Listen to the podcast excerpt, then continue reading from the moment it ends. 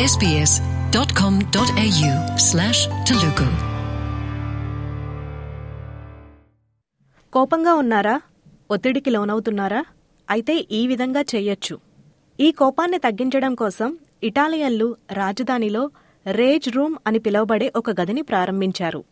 చాలామంది సందర్శకులు ఇది పునర్జన్మలా ఉందని అంటున్నారు. కానీ చాలామంది మనస్తత్వవేత్తలు ఒత్తిడి లేదా కోపాన్ని తగ్గించడానికి ఇది దీర్ఘకాలిక సమాధానం కాదని అంటున్నారు.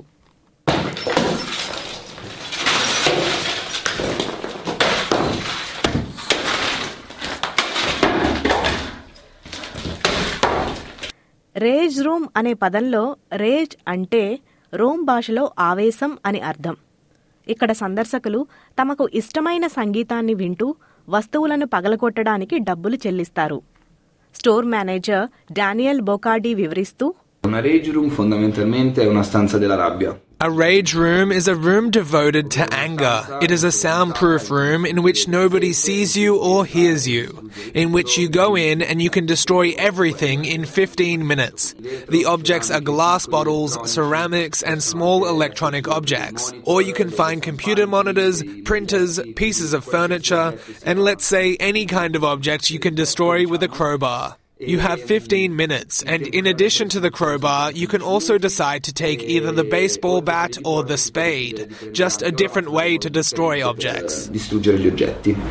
వస్తువులను పగలగొట్టేవారు రక్షణకు జాకెట్లు హెల్మెట్లు గ్లాసెస్ షిన్ గార్డ్లు మరియు షూలతో సహా వ్యక్తిగత రక్షణ పరికరాలను ధరిస్తారు గదిలో అందుబాటులో ఉన్న వివిధ వస్తువుల సంఖ్యను బట్టి ఈ స్మాషింగ్ సెషన్ల ధరలు యాభై డాలర్ల నుంచి ఎనభై డాలర్ల మధ్యలో ఉంటాయి. ఐదేళ్ళ క్రితం మిలాన్లో మొదటి యాంగర్ గేమ్ స్టోరుని ప్రారంభించారు. ఈ బ్రాండ్ ఉత్తర ఇటలీలోని ఇతర నగరాలకు విస్తరించింది. ఇందులో పాల్గొన్నవారు అది అందించే చికిత్స బాగా నచ్చిందని అంటున్నారు. Mi aspettavo sarebbe stata comunque un'esperienza che comunque I expected it would have been a rewarding experience and that I would let off steam.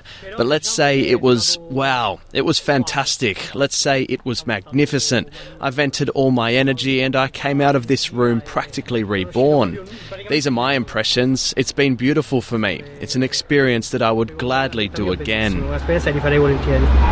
గదిలోకి వెళ్ళి వస్తువులను పగలగొట్టడం వల్ల స్వల్పకాలిక థ్రిల్స్ స్పష్టంగా కనిపిస్తున్నప్పటికీ స్మాష్ థెరపీ వల్ల ప్రయోజనాలు ఇప్పటికీ వివాదాస్పదంగా ఉన్నాయి రచయిత మరియు క్లినికల్ సైకాలజిస్ట్ గినో సలాదీని మాట్లాడుతూ ఆవేశాన్ని ఆరోగ్యవంతమైన మార్గాల ద్వారా అంటే మైండ్ఫుల్నెస్ వంటి వాటి ద్వారా తగ్గించుకోవాలని సూచించారు La rabbia va integrata dentro di noi. Anger must be integrated within us. It must be metabolized. And there are no other paths than those of cognitive behavioral psychotherapy, or also a mindfulness path is very good. What is important is that, as many colleagues say, it's not enough to project outwards through a burst of aggression. I don't agree with this. It goes, as I said before, metabolized, made our own and diluted. దీర్ఘకాలిక మానసిక ఆరోగ్యానికి raise rooms మంచివా కాదా అనే సందేహాన్ని లేవనెత్తిన అనేక మందిలో ఆయన ఒకరు. కాబట్టి మీరు కొంత కోపం మరియు నిరాశను అనుభవిస్తున్నట్లయితే మరియు మీరు ఏవైనా పగలగొట్టాలనుకుంటే ఆస్ట్రేలియా అంతటా ఇలాంటి సేవలను అందించే వివిధ ప్రదేశాలు ఉన్నాయి.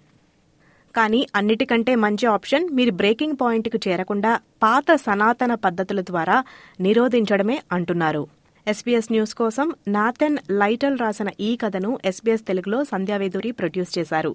ఎస్బీఎస్ ఆడియో ద్వారా నిష్పాక్షికమైన సమాచారం మరియు ఆస్ట్రేలియన్ తెలుగు వాళ్ళ జీవన కథనాలు వింటారు.